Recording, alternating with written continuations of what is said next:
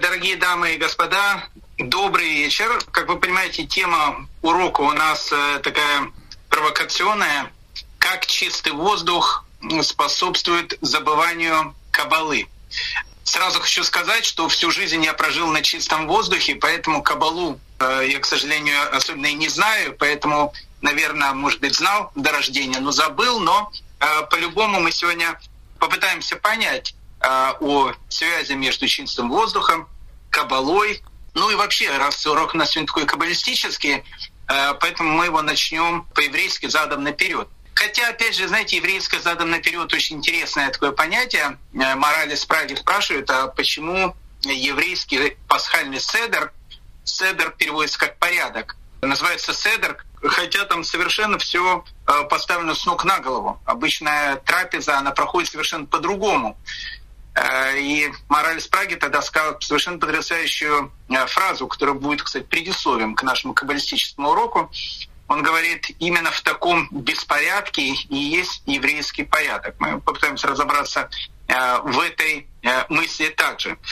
А беспорядок наш сегодняшний будет каббалистически заключаться в том, что у нас на повестке дня восемнадцатая и девятнадцатая Мишна второй главы трактата Перкей Авот. Мы начнем ее с девятнадцатой Мишны и потом перейдем плавно к восемнадцатой. Почему?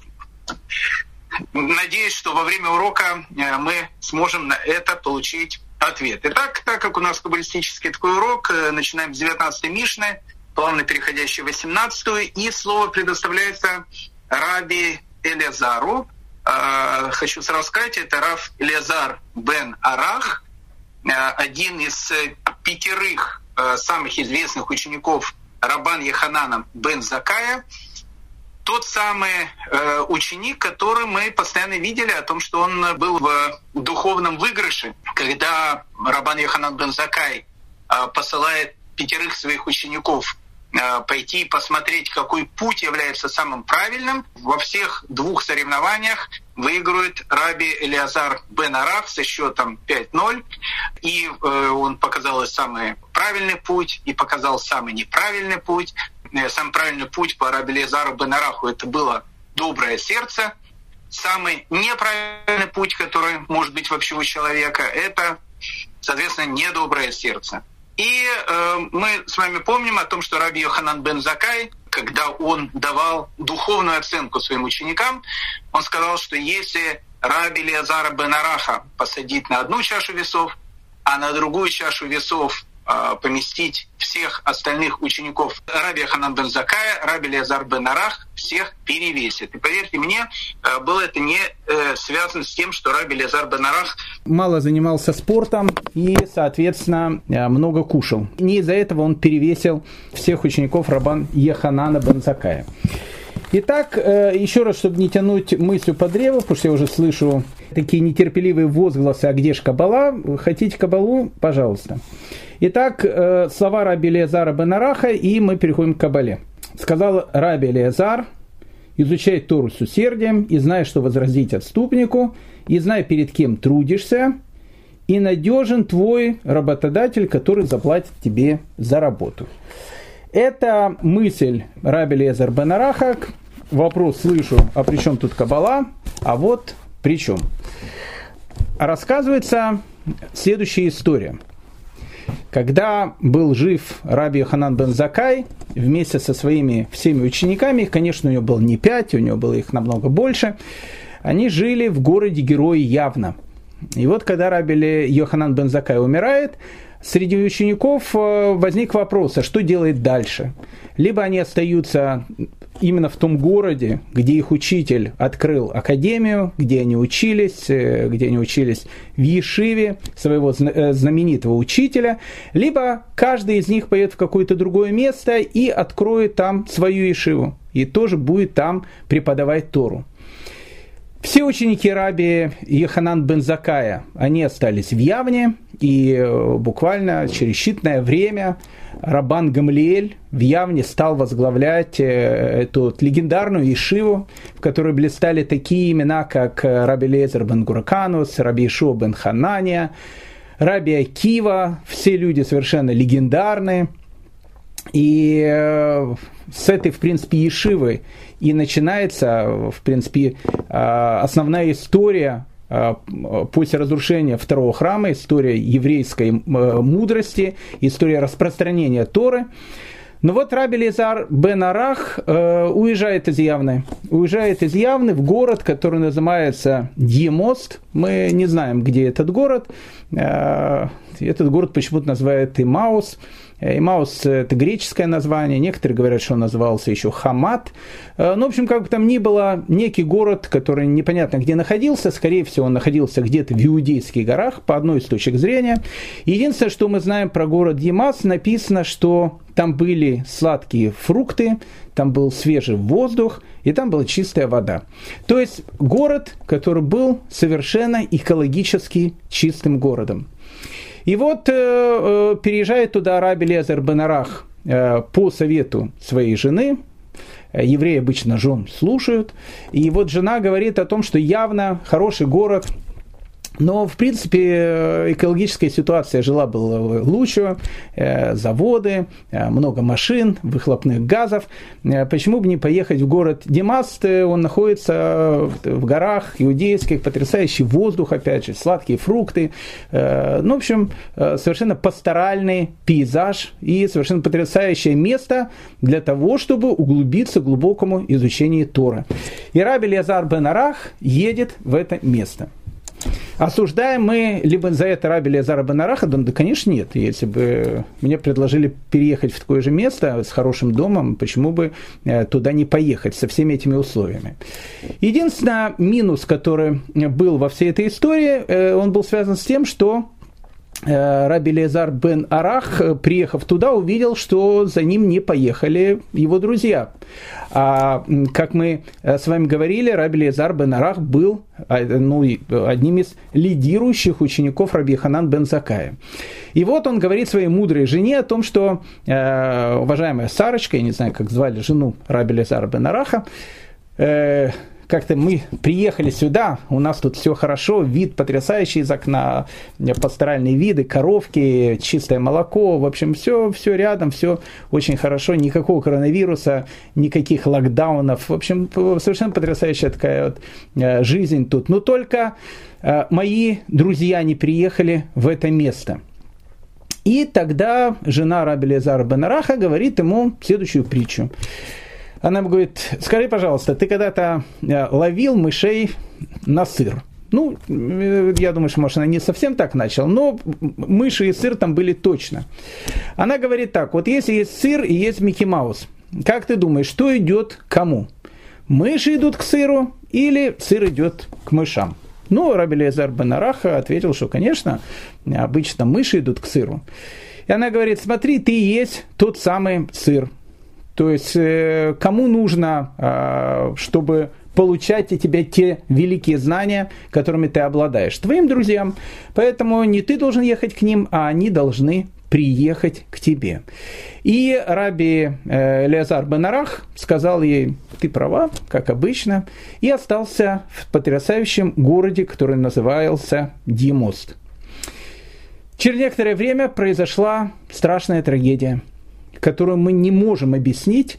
Написано о том, что Раби Лиэзер бен Арах полностью забыл всю Тору, которую он знал до этого. Хочу вам э, заметить, что Раби Лиэзер бен Арах, э, у него, наверное, была какая-то фамилия, но точно была фамилия не Шестак. И, и Тору, которую он знал, он знал Тору, которую э, знали единицы людей, которые жили на протяжении еврейской истории. Как способствовал прекрасный климат, чистая вода и сладкие фрукты курортного города Демаст на то, что Раби Лиэзер бен Арах забыл Тору, нам в этом придется сегодня и разобраться. Но для того, чтобы мы поняли, о чем идет речь, какую Тору забыл Раби Лиэзер бен Арах, давайте мы с вами посмотрим, что об этом написано в трактате Хагига, Очень есть такой известный трактат Талмуда. Трактат вот, типичный, имеет название «Маленький, но очень удаленький». На этом трактате тринадцатая, четырнадцатая, пятнадцатая страница – это чистая действительно каббала. Поэтому, когда я этот трактат учил с одним из своих учеников, мы это прошли довольно быстро. И когда он меня спросил, Рав Гедаля, тут самое интересное, я говорю, я понимаю, что тут самое интересное, но я просто не понимаю, о чем тут идет речь. Об этом понимают те люди, которые в этом действительно разбираются. Но как бы там ни было, одну из историй, которая написана на этих магических страницах трактата Хагига, я вам, безусловно, сейчас зачитаю, потому что она нам будет очень важна для нашего дальнейшего повествования. Написано, однажды Раби Йохан бен Заккай ехал на осле, а Раби Элиазар бен Арах следовал за ним. Обратите внимание, тут в этой э, гмаре, э, точнее агаде, все очень-очень показательно. Раб, Раби едет на осле, а его ученик идет рядом. Спрашивается вопрос, а почему? Ответ – вот почему. Потому что, когда человек хочет выучить Тору у своего учителя, он должен находиться с ним постоянно, постоянно за ним наблюдать, постоянно смотреть, как живет великий человек. Я уже рассказывал много раз эту историю, это было много-много лет тому назад. Я помню, я приехал, приш, приехал, пришел...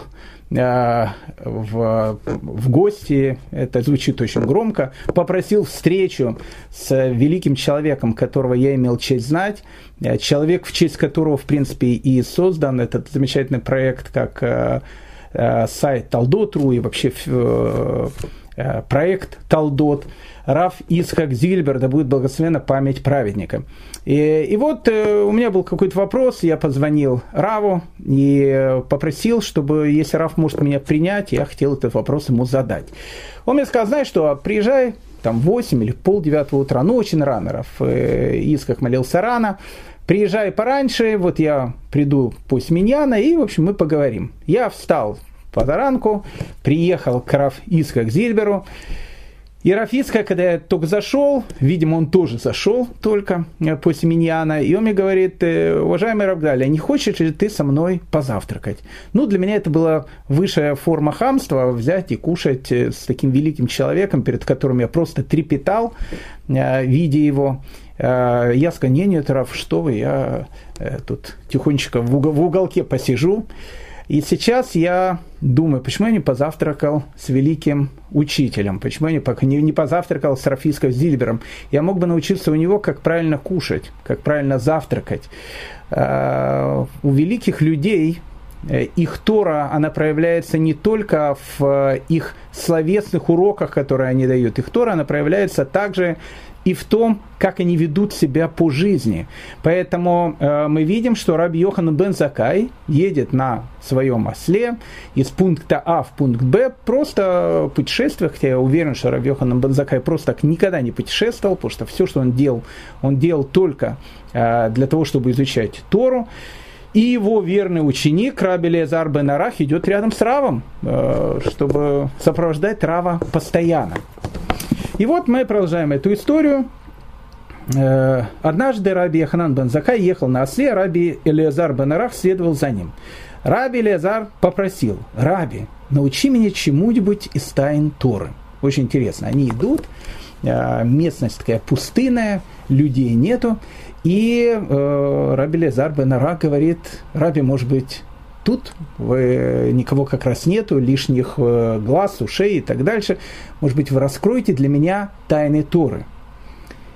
Рабан Йоханан бен Заккай ответил, разве я не учил тебя, что тайны Торы не учат в одиночку? Но э, смысл того, о чем э, говорит, спрашивает Раби Элиазар бен Арах у своего учителя, и смысл того, что отмечает ему учитель, э, Раби Элиазар бен Арах хотел выучить тайны э, такой каббалистической темы, которая называется Маасе Меркава. Маасе Меркава переводится как «тайна божественной колесницы». Одна из самых таинственных частей Торы, которая вообще существует, есть таких две таинственных части. Одна называется Маасет Меркава, тайна божественной колесницы, вторая называется Маасе Берешит, тайна творения. Каббала вообще это духовная физика мира. То есть, если физическая, обычная физика Ньютона занимается физикой этого мира, который есть вокруг нас, который является просто иллюзорным миром, некой такой картинкой, не настоящим, чем-то таким, что имеет свое начало, свой конец, ну, как, как любая вещь, которая есть в материальном мире. Духовный мир, он намного более сложен. Чем выше духовные уровни, тем меньше там ощущается понятие пространства и времени, и тем больше там можно постичь славу Творца. Так вот, физика духовного мира, это и называется Каббала. Что такое Каббала? Каббала – это часть устной Торы. На горе Синай, когда Моше Рабейну получает Тору, он получает не только ту Тору, которую мы видим, которую мы читаем, которую мы называем письменной Торой, он также получает и устную Тору. Устная Тора, часть этой устной Торы у нас была записана великим таким человеком, которого звали Раби Йегуда Наси, мы уже знакомились с этим человеком, и она называется Мишна.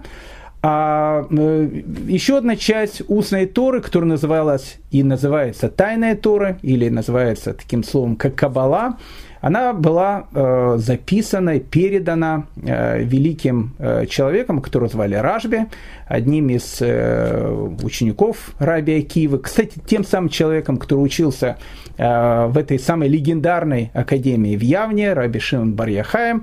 И э, она называется э, таким словом, как книга Зоар. Я не буду сейчас об этом говорить. Зоар переводится как «сияние». Сияние, как вы понимаете, э, бывает разным.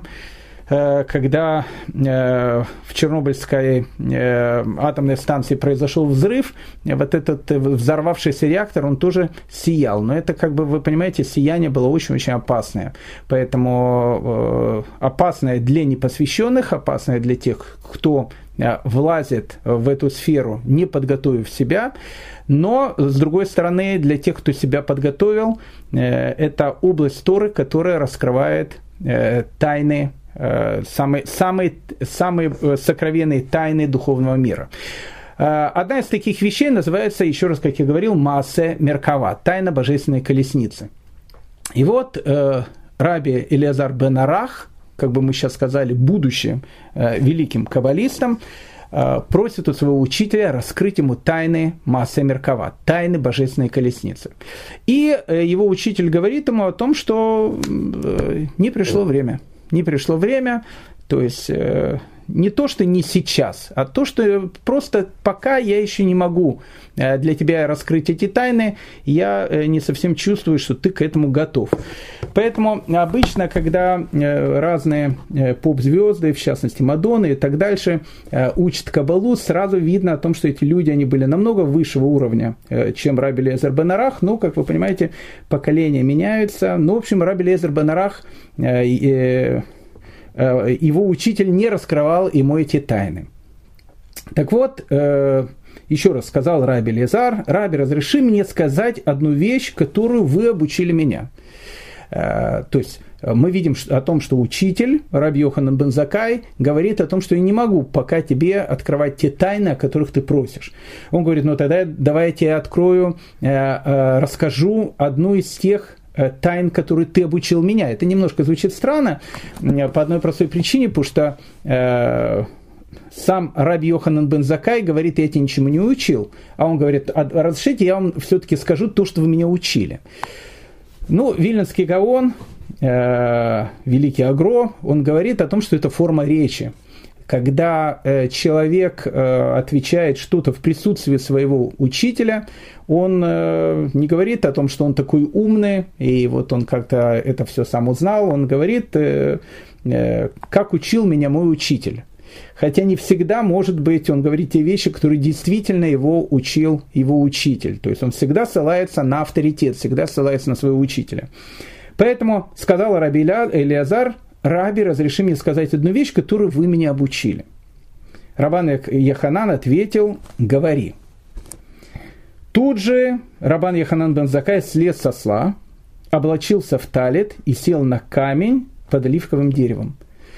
Просил его раби Леазар: «Раби, почему вы слезли со осла?» Рабан Йоханан ответил: «Разве возможно, чтобы я сидел на осле, когда ты говоришь тайны Торы? Ведь при этом присутствует Шхина, и нас сопровождают ангелы». Итак, раби Йоханан бен Заккай, прекрасно зная своего ученика, он понимает о том, что его ученик, даже не постигнув у него самого великие тайны Торы, обладает таким потрясающим умом и таким качеством, как проницательность, что он может сейчас действительно открыть те тайны Торы, которые пока еще ему даже не открыл его учитель. Тут же раби Леазар стал разъяснять тайны Торы. С небес сошел огонь, и окружился деревья в том поле, деревья стали возносить хвалебную песнь Всевышнему. «Восхваляйте Бога по всей земле, плодовые деревья, все кедры, восхваляйте Бога». Ангелы подали голос из огня и сказали: «Это и есть Тора». То есть, когда он начал обучать тайнам Торы, даже ангелы с небес сказали: «Вот-вот-вот, вот это вот она и есть». Вот эти тайны, которые этот великий человек сейчас произносит человеческими устами. Рабан Йоханан бен Заккай встал, поцеловал раби Леазара в голову и сказал: «Благословен Бог Израиля, который дал нашему праотцу Аврааму потомка, умеющего разъяснять тайны Торы. Счастлив ты, праотец наш Авраам, что Элеазар бен Арах является твоим потомком». Вот такая потрясающая история, в которой мы видим о том, что, несмотря на то, что Рабан Йоханан бен Заккай не обучал своего великого ученика тайнам Торы, у раби Леазара бен Араха была такая необыкновенная мудрость и качество проницательности, что из отдельных каких-то слов, из отдельных каких-то фраз, как говорит Бен Ишхай, из того, что когда-то его учитель говорил ему э, какие-то заголовки тем, не сами темы, заголовки тем, э, он спрашивал у своего учителя: а что же все-таки изучает в этой книге, которая называется «Мараса Меркава». Так, как говорит э, э, Бен Ишхай, раби Йоханан бен Заккай не, не говорил ему тайны Торы, он говорил заголовки. И по этим самым заголовкам, имея необыкновенную проницательность, раби Элеазар бен Арах проникает в мудрости тайны Торы. Вот это раби Элеазар бен Арах. И тут совершенно какая-то странная история. Он едет в такой совершенно потрясающий курортный город, который называется Диемост. Опять же, в этом городе нет ничего плохого. И воздух чистый, и фрукты сладкие, и вода течет, и... ну, в общем, все есть. И Wi-Fi потрясающе работает. Единственное, чего там нету, к нему не приехали его друзья. И он учится самостоятельно. И мы видим, что мы видим? Мы видим о том, что он, как говорят наши мудрецы, забывает Тору. Для того, чтобы понять, что, почему он забыл Тору, и после этого нам будет более понятна девятнадцатая Мишна, давайте все-таки дадим слово Маоралю из Праги, который говорит, что же такое Маасе Меркава. Какое должно быть качество у человека, который может учить вот эту вот таинственную часть Торы, которая называется «Тайна божественной колесницы». И говорит Маораль из Праги, тот самый, который в свое время сделал Голема, что только тот, у кого чистое сердце. Помните, раби Леазар бен Арах говорит о том, что самым главным качеством, которое должно быть у человека, это доброе сердце. Только тот, у кого чистое сердце, и когда человек точно такой же внешне, как он и внутри, то как тогда он может учить тайны божественной колесницы. Итак, человек, который обладает чистым кристальным сердцем, и человек, который обладает необыкновенной способностью, он внешне точно такой же, как и внутри. Это э, редкое качество человека. Иногда человек внешне полный праведник. Но никто же не знает, о чем он думает, когда он сидит в те самые минуты, когда едет в автобусе от дома до ешивы или от дома до работы. То есть внешне выглядит совершенно религиозным человеком. Но ведь мы же не можем забраться в душу человека. Так вот, человек, который и внешне, и внутренне является полным воплощением праведности, именно такому человеку дано постичь тайны божественной колесницы. И такого человека называют человека с чистым сердцем. И вот происходит проблема.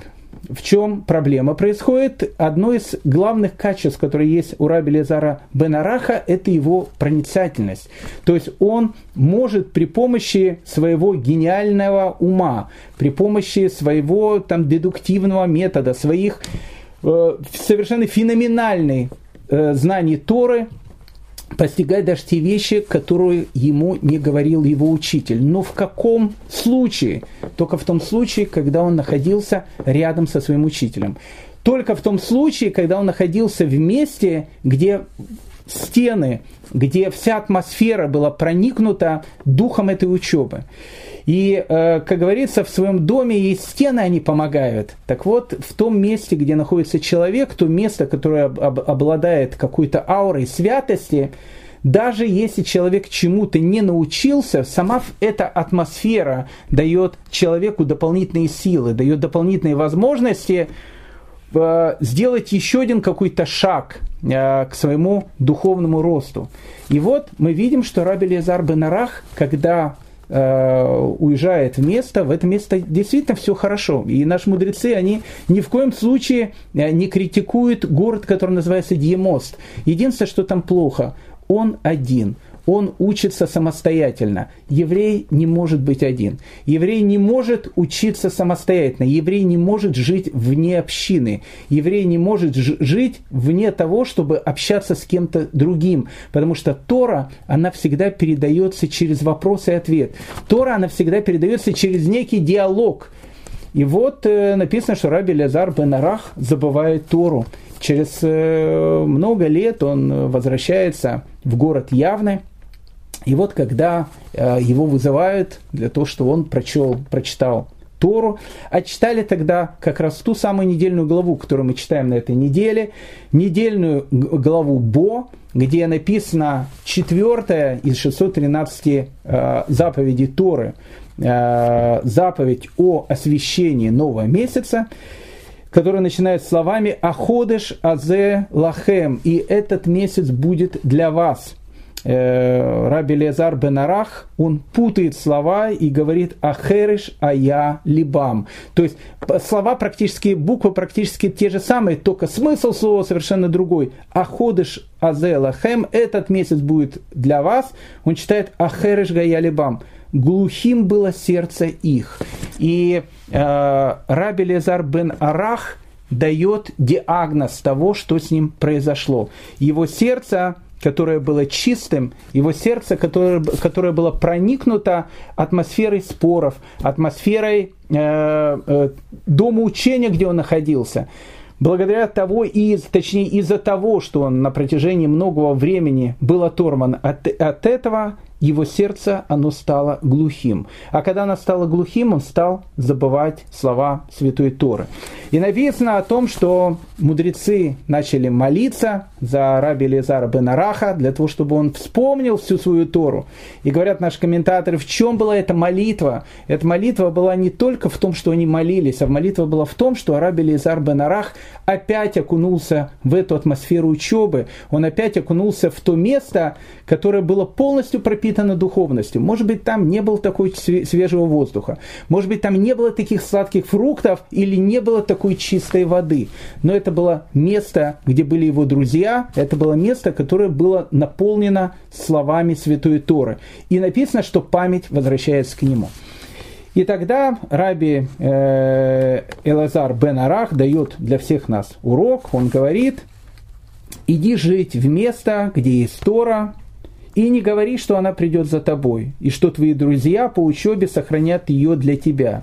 И не полагайся на свою проницательность. Обратите внимание, не полагайся на свою проницательность. Даже несмотря на то, что ты такой гениальный, даже не, несмотря на то, что ты все так прекрасно знаешь, если ты будешь оторван от учебы, если ты будешь оторван от того места, где эту Тору постоянно преподают, несмотря на твою гениальную проницательность, несмотря на твою потрясающую голову, все закончится тем, что ты все забудешь. Итак, Раби Элиэзер бен Арах, мы с ним еще раз вторично с вами познакомились, а теперь нам будет более понятна девятнадцатая Мишна, которую, которую мы, в принципе, сегодня и начинаем. Сказал Раби Элиэзер: изучай Тору с усердием. Итак, Тора, которая должна учиться не поодиночке, а в месте, где ее можно учить, учить ее у учителей и так дальше, написано о том, что изучая ее с усердием.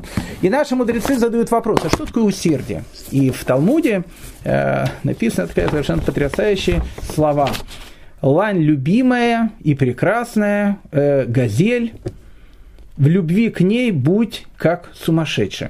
Итак, Тора, она сравнивается с любимой ланью и прекрасной газелью. И что у человека должно быть? Он должен быть э, при учебе сумасшедший от нее, как человек является сумасшедший от любви.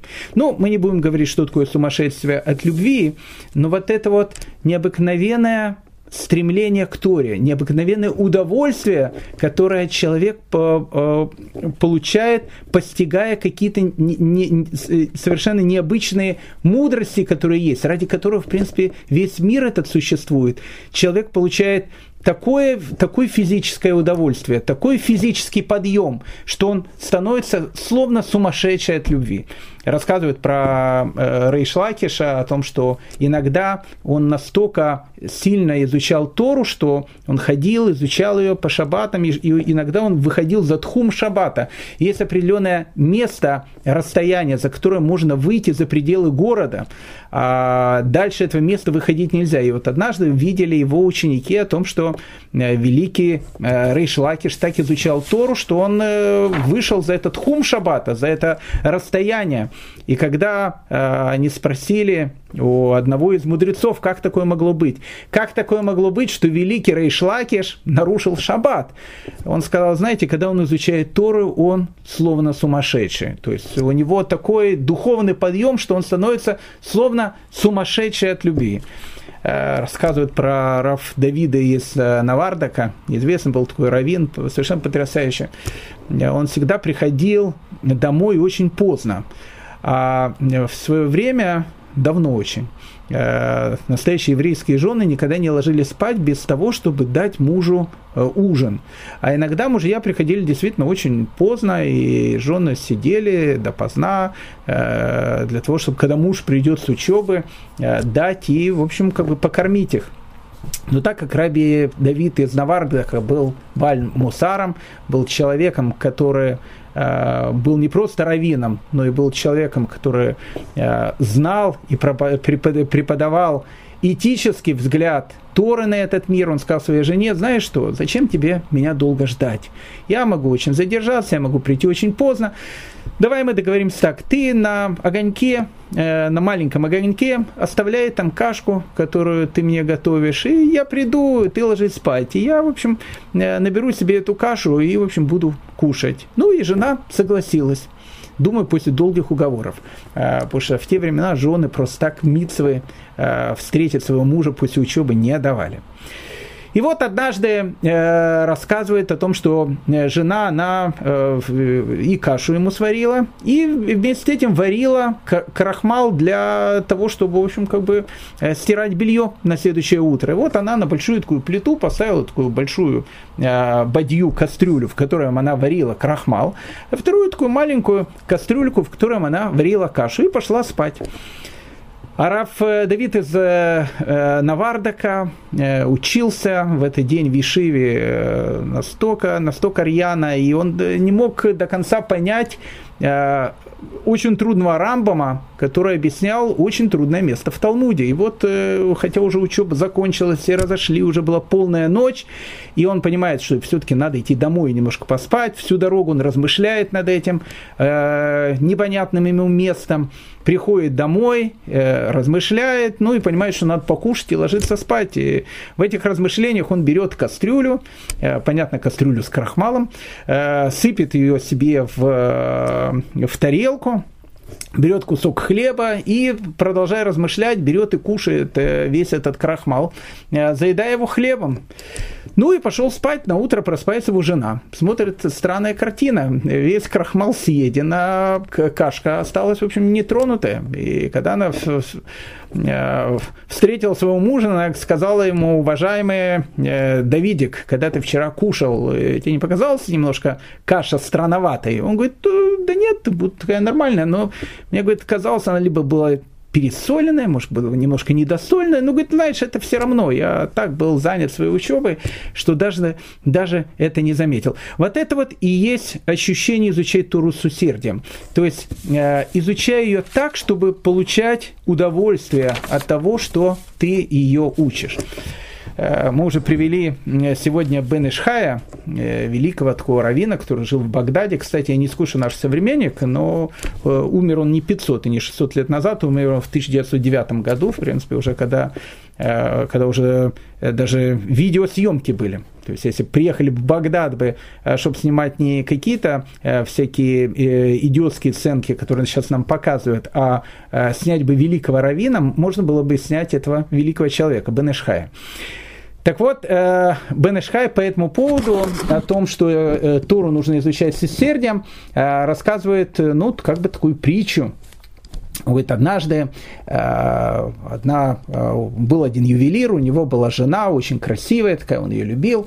И вот однажды к нему приходит жена и показывает ему кольцо, бриллиантовое кольцо, и говорит ему: любимый мой муж, вот предложили купить это бриллиантовое кольцо, за него хотят тысячу золотых, как ты считаешь, это нормальная цена или нет? Он так посмотрел на него и говорит: да нет, больше пятисот золотых за него не, не, не надо брать.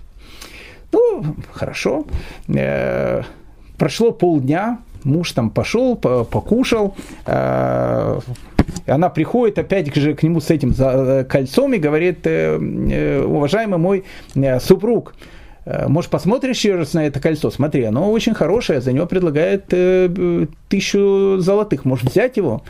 Он на него так посмотрел, говорит: да нет, говорит, знаешь, говорит, за него больше четырехсот не, не отдавай, она больше этого не стоит. Прошел месяц, и у этой жены, видно, кольцо на это купила, не знаю. Она одевает это кольцо на палец. Утром муж за завтраком подходит к этому, с этим кольцом к своему мужу и говорит ему: слушай, посмотри, пожалуйста, на это кольцо. Вот это кольцо, его пред, предлагают купить за две тысячи золотых. Как ты считаешь, покупать или нет? Он на него посмотрел, говорит: ты знаешь, говорит, больше тысячи золотых за него не давай. Ну, прошло опять полдня, он уже покушал обед, уже сытый такой, довольный. И опять жена приходит с этим же кольцом, кольцо у нее на пальце. И говорит: слушай, посмотри, пожалуйста, на, на это кольцо. За него предлагают две тысячи, четыре тысячи золотых. Может быть, взять его? Он на него посмотрел, говорит: знаешь что, бери, это, это кольцо этого стоит. И тут она ему говорит: вот, мой уважаемый супруг, вот тебе и все твое мастерство. Месяц назад, когда я тебе точно такое же кольцо показал, я сказал, что тысячу золотых оно стоит, ты сказал, больше пятисот не давать. Потом, когда покушал, сказал, более четырехсот оно не стоит. А прошел месяц, я его одел на палец, показала его тебе, говорю уже две тысячи золотых, ты говоришь, больше, чем за тысячу не давай. А когда я сказал, что он стоит четыре тысячи золотых после обеда, ты сказал, покупай его, даже не думай. Как такое могло быть? С четырехсот золотых до четырех тысяч золотых. Ну и муж тут очень расстроился, говорит: вот, все мое умение, э, ухожу с работы, буду работать э, дворником и так дальше. И она ему говорит: не расстраивайся, я тебе объясню весь секрет. Когда я тебе показала это кольцо просто так, тебе оно действительно показалось, ну, не очень дорогим. А когда ты, я тебе показал его еще раз, в следующий раз, э, ты подумал, что и э, можно за нее дать сумму намного меньше. Но когда я это кольцо одела на свой палец, а так как я тебе очень нравлюсь, и сказала, сколько оно стоит, ты сразу э, сказал цену намного больше. А когда я к тебе пришла после обеда, и ты еще раз посмотрел на это кольцо, и так как я, опять же, твоя любимая жена, я тебе очень нравлюсь, то ты за него был готов, готов отдать намного больше денег. И говорит Бен Иш Хай, о чем это говорит? Это говорит о Торе, которую изучает человек. Если у человека есть знание Торы, но этот человек не обладает добрым качеством и какими-то добрыми э, чертами характера, то есть его усердие в Торе, оно не проникнуто красотой его души, то Всевышний на него смотрит, э, ну, хорошо учит Тору, а через некоторое время смотрит, ну, таких мудрецов Торы у нас тут пруд-пруди. Но если у тебя добрая душа, если твое усердие с Торой, оно сопровождено с тем, что ты делаешь много добрых дел вокруг себя, то Всевышний, наблюдая за тобой, говорит о том, что какой, какой потрясающий у меня все-таки сын, как он потрясающе живет в этом мире. А когда проходит еще одно какое-то время, он, любуясь тобой, восхваляет тебя намного-намного больше. Поэтому, говорит Раби Леазар бен Арах, Тору нужно учить с усердием. И знаешь, что возразить отступнику.